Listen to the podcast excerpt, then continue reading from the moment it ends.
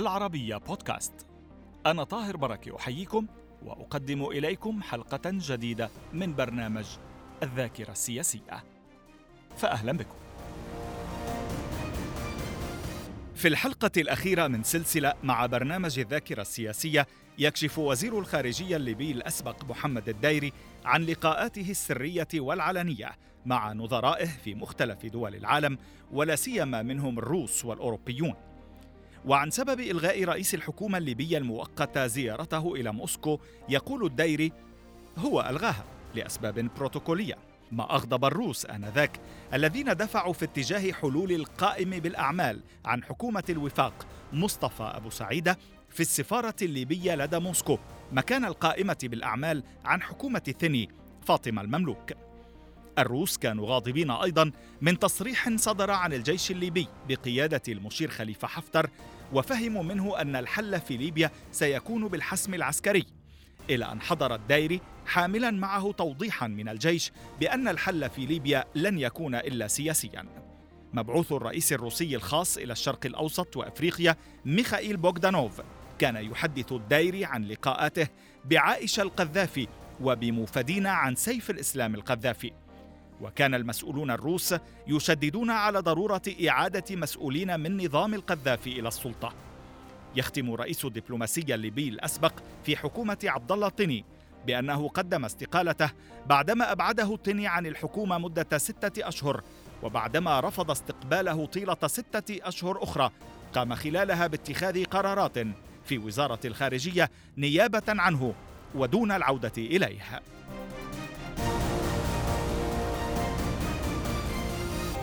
أهلا بكم معنا معالي الوزير مجددا. أهلا أستاذ طاهر.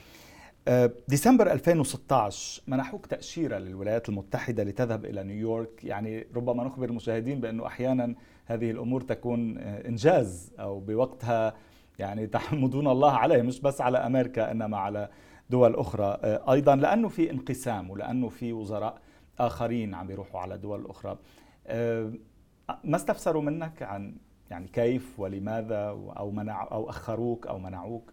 الحقيقة أن الولايات المتحدة الأمريكية منحتني بالفعل تأشيرة لمقابلة سيادة الأمين العام أنطونيو غوتيريش، الذي وقتها لم يكن قد استلم بعد مهام منصبه، ولكنه كان موجودا في نيويورك يستعد لتقلد مهام منصبه في 1 أو بالتحديد في 3 يناير 2017.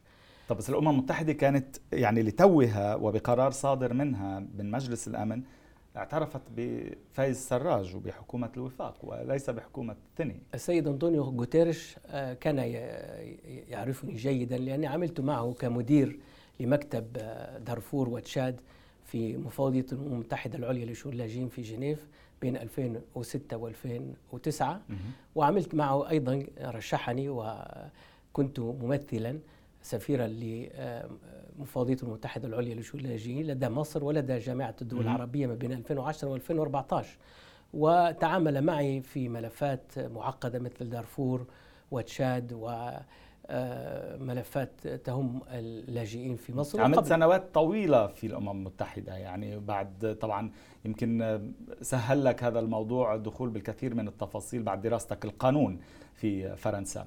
فإذا غوتيريش كان يثق بك، وبالتالي هو الذي سهل منح الولايات المتحدة التأشيرة لك. لم يكن هناك نزاع في هذا الموضوع بأنه لا يمكن أن نستقبل وزير خارجية الشرق والاعتراف بالغرب؟ لا، السيد غوتيريش كان يريد الاستماع إلى وجهة نظر أخرى غير التي كان يستمع إليها من قبل ممثلي حكومة الوفاق وقتها، حتى في فترته الانتقالية قبل أن يتقلد مهام منصبه. الحقيقة حكومة الولايات المتحدة الأمريكية كان منحتني التأشيرة. ما كان عندهم مشكلة بهذا الموضوع؟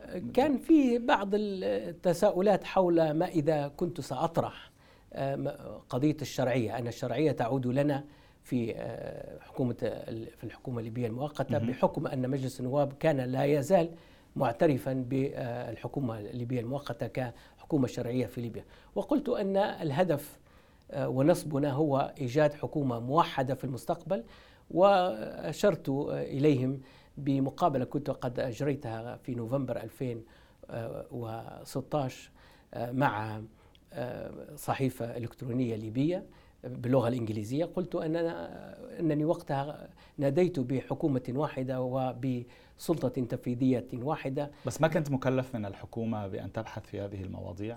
أنا استشرت رئيس الحكومة أنني ذاهب في مهمة، لأن السيد غوتيريش يعني أعرب عن قبوله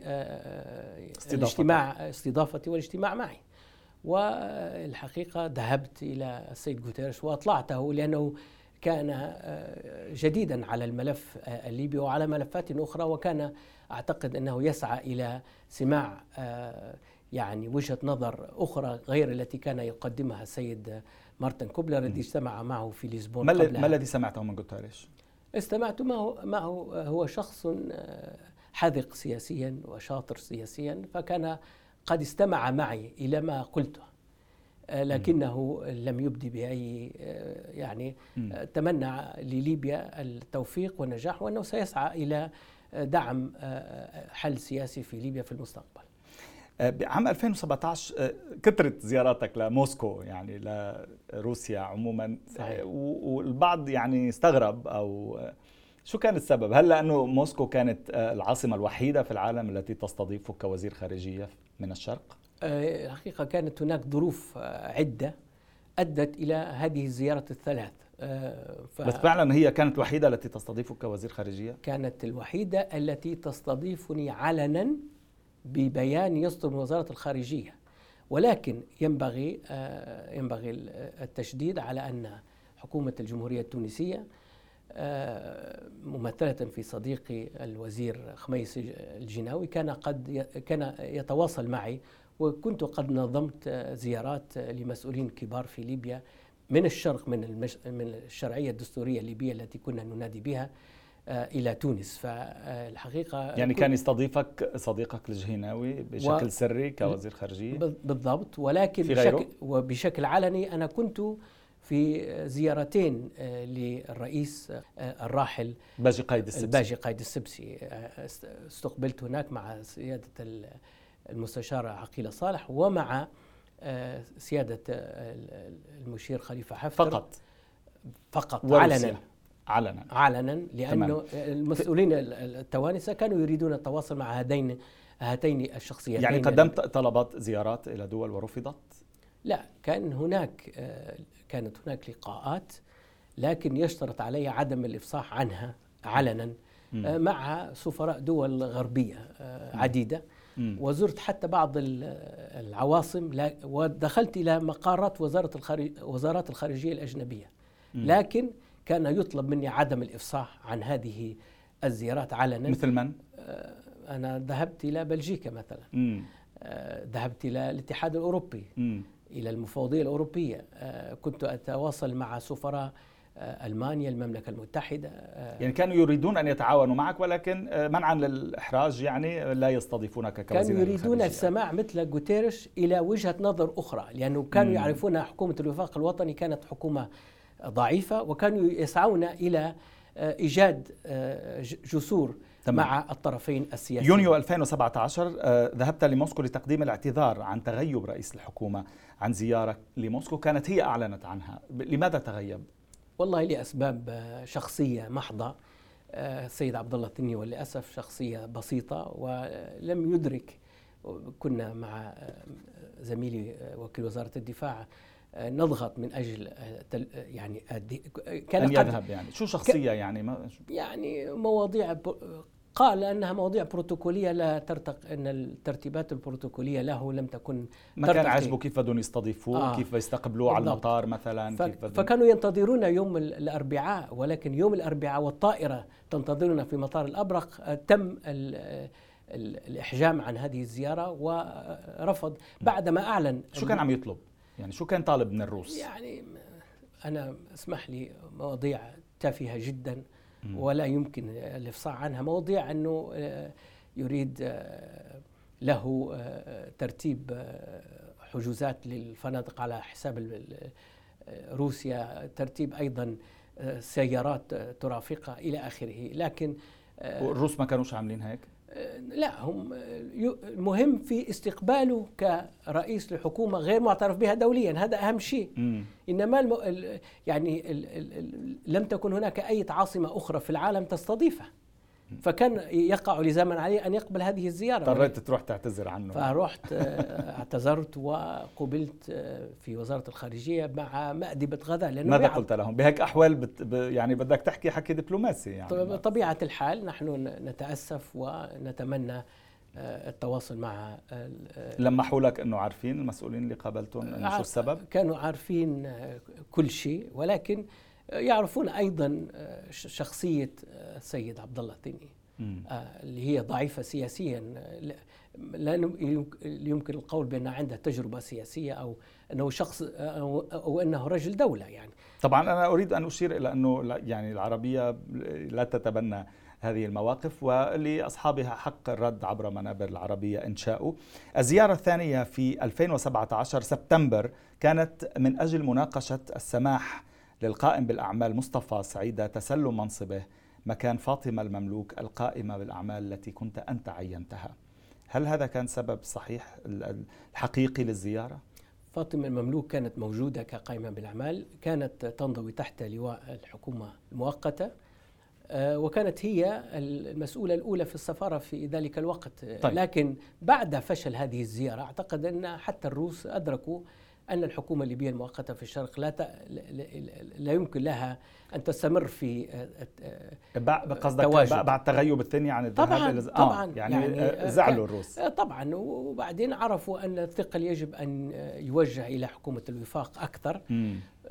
فسمح للسيد مصطفى سعيدة بالدخول عن طريق شركة أمنية إلى السفارة وإبعاد السيدة فاطمة المملوك. فقمت الحقيقة بزيارة للتعبير عن عدم رضانا عن هذه الإجراءات، وإقحام شركة أمنية مع السيد مصطفى سعيدة وقتها لتولي منصب. كيف يعني إقحام في شركة أمنية خاصة هي التي مكنته من الدخول صباحا يعني بالقوة؟ بالقوة دخل، بالضبط دخل بالقوة يعني. دخل على السفارة الليبية في موسكو بالقوة وقال. كانت فاطمة المملوك موجودة أو ما كانت؟ لا، لسه لم تكن متواجدة في يعني ما اضطروا لإخراجها بالقوة. لا لا لا يعني. لكن منعت من الدخول بعد ذلك. منعت طبعاً رسميا طبعا. وأصبحت الشرعية في والشخص الممثل لليبيا في موسكو هو السيد مصطفى سعيدة اللي هو كان ضابط صف في يعني في القسم العسكري في السفارة الليبية في 2006، يعني شخص بسيط جدا ولا يمكن التعميل عليه كقائم بأعمال لتمثيل ليبيا في عاصمة مثل موسكو، ولكن هي أحد المآخذ التي يمكن أن نأخذها على حكومة الوفاق كذلك. ماذا سمعت من ميخائيل بوغدانوف في الزيارة الثانية لك في موسكو إلى موسكو في 2017؟ سمعت منه يعني بعض التساؤلات عما حدث، وقال إنهم سيسعون إلى إيجاد حل ما بين الشخصيتين، بين السيد مصطفى سعيدة والقائمة بالأعمال بالوكالة التي كانت تمثل الحكومة الليبية فاطمة المملوك. ولكن لم يكن هذا يعني كان الموضوع كان واضح بالنسبة لي أن التفسيرات كانت تفسيرات دبلوماسية محضة، ولكن القرار الدبلوماسي والسياسي هو الاعتراف بحكومة الوفاق. هل يعني تعتقد بأن الروس استغلوا، إذا حضرتك تتبنى هذا التوصيف، زلة الثني بعدم الذهاب إلى موسكو للتوجه غربا أكثر؟ هذا ما فسرناه نحن في الحكومة الليبية المؤقتة العديدون منا، لم يشيروا إلى هذا بوضوح، ولكن أعتقد أنهم أدركوا أن التمثيل يجب أن يكون لحكومة الوفاق تماشياً مع الشرعية الدولية التي تمثلت في قرار مجلس الأمن 22 ديسمبر 2015، قرار مجلس الأمن 2259. لكنهم ينبغي أن نشير أنهم تواصلوا بعد ذلك حتى معي أنا ومع زميلي الذي تقلد منصب وزارة الخارجية بعد استقالتي. فالروس استمروا شأنهم في ذلك شأن العديدين. نحن خلينا ندخل إذن على الزيارة الثالثة إذا ما دام ختمت بهذا الموضوع، اللي كانت في ديسمبر 2017 وبناء على طلب روسي بعد زيارة محمد طاهر سيالة نظيرك في الغرب إذا صح التعبير. عادة النظير تستعمل بين الدول، بس بحالة الانقسام الليبي يعني كان نظيرك في الغرب، في حكومة الوفاق وفي الدولة نفسها للأسف. ما الذي حصل؟ الذي حصل أن المسؤولون الروس اتصلوا بي وقالوا لي يمكنك أن تأتي قبله أو أن تأتي بعده، لكي يدللوا على أنهم مع ليبيا الواحدة وليسوا مع طرف سياسي معين، لأنكم أبديتم غضبكم من موضوع السفارة اللي صار اللي حكينا عنه، ولكن يعني حاولوا استرضاءكم. حاولوا استرضاءنا، ولكن أيضا كانوا يريدون سماع الصوتين. مين كان عم يتواصل معك؟ ميخائيل بوغدانوف بالذات يعني بالذات هو المشرف والذي يعني يشرف على الملف الليبي أساسا في الخارجية الروسية، وهو شخصية معروفة في روسيا يتحدث العربية. و استقبلني إذن.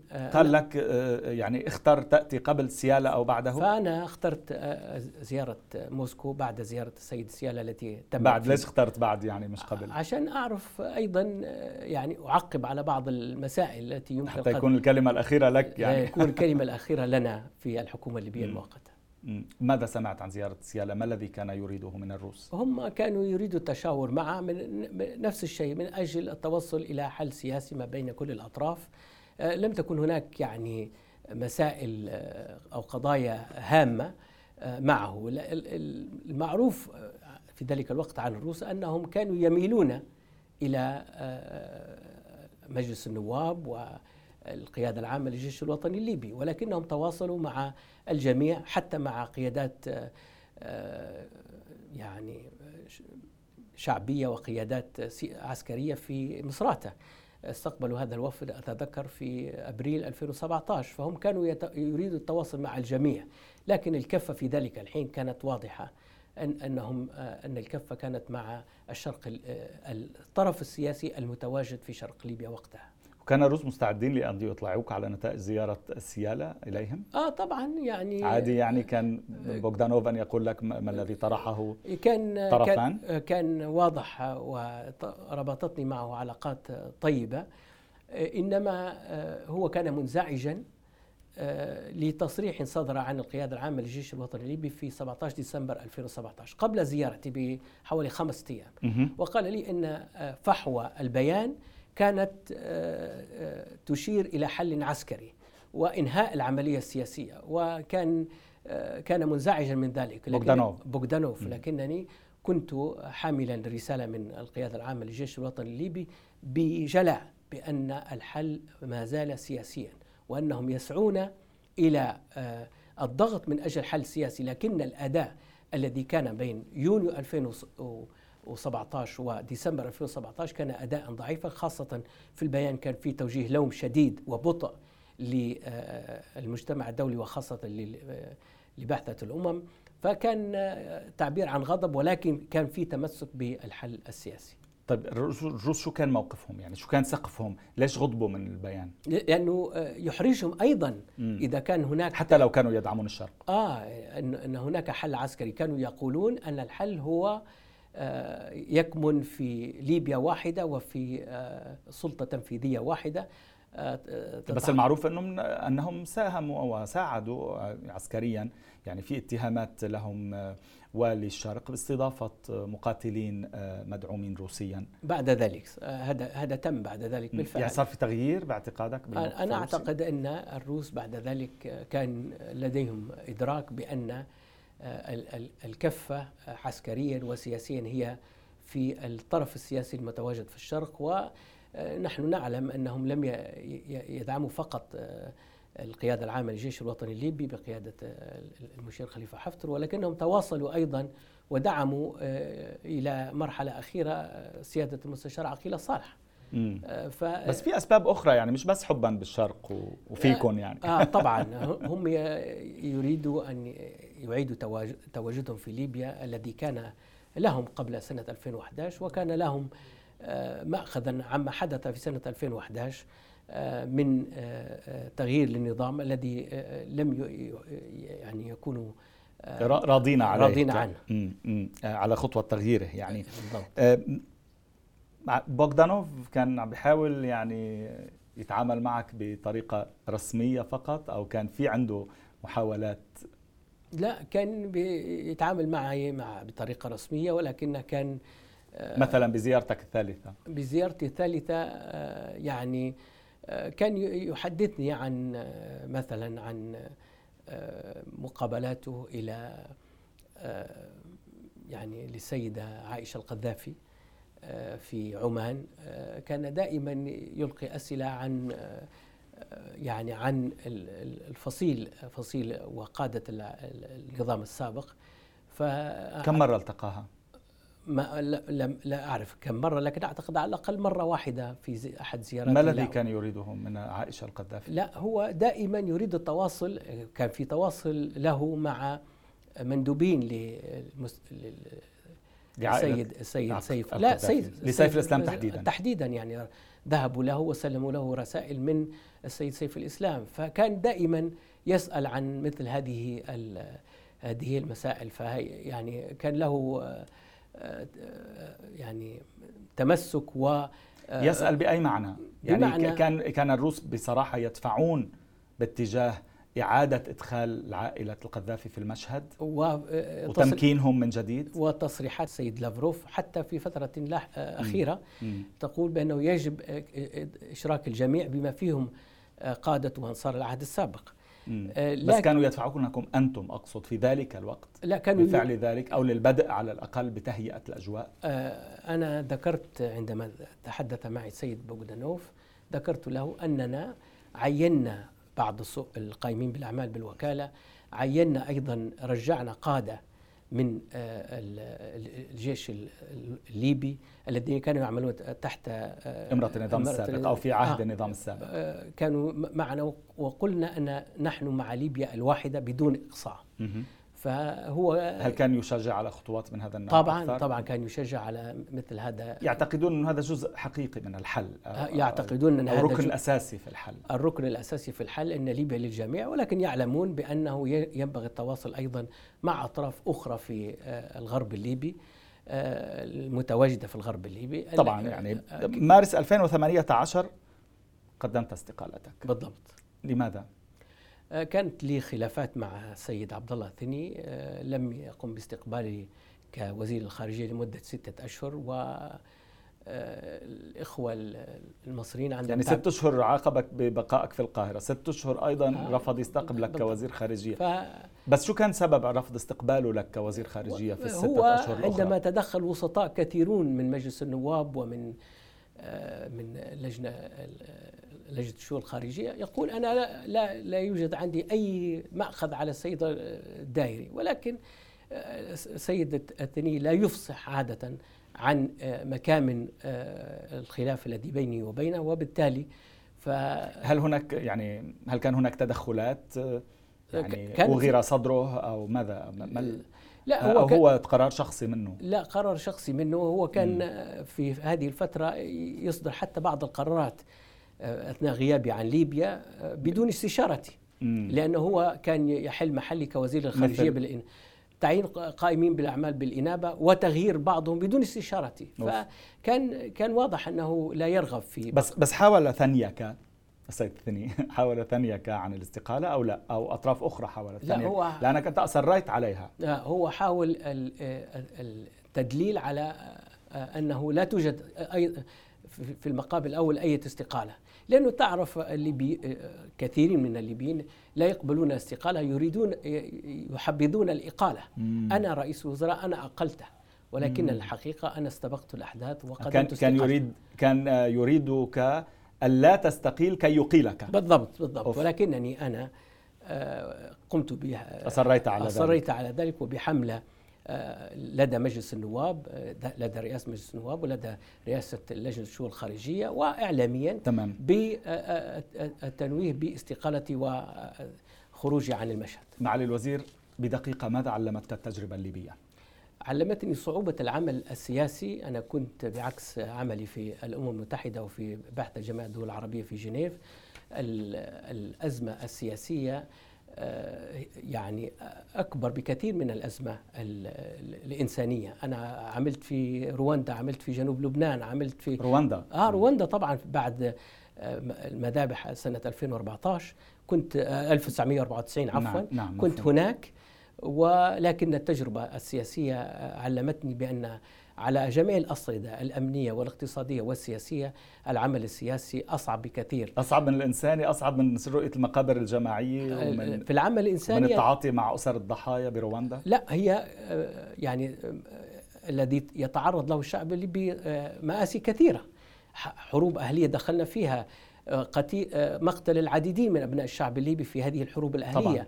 فالذي حدث في ليبيا والذي يحدث في ليبيا لا يختلف كثيرا عن بعض المآسي. صحيح رواندا كانت لا يرقى إلى رواندا بطبيعة الأحوال، ولكنها أزمة سياسية خانقة مثل الأزمات التي تعرض لها الشقيقات سوريا واليمن. شكرا جزيلا لوقتك معالي الوزير، شكرا لتسجيل هذه الحلقات معنا في الذاكرة السياسية على العربية. شكرا أستاذ طاهر على الاستضافة وعلى هذا الحديث الشيق الذي قمنا بتبادلها في خلال هذه الحلقات. واجبنا. تسلم معالي الوزير، شكرا جزيلا. هكذا نكون قد وصلنا إلى ختام سلسلة هذه الحلقات من الذاكرة السياسية مع محمد الدايري وزير الخارجية الليبي الأسبق. شكرا لمتابعتكم وإلى اللقاء.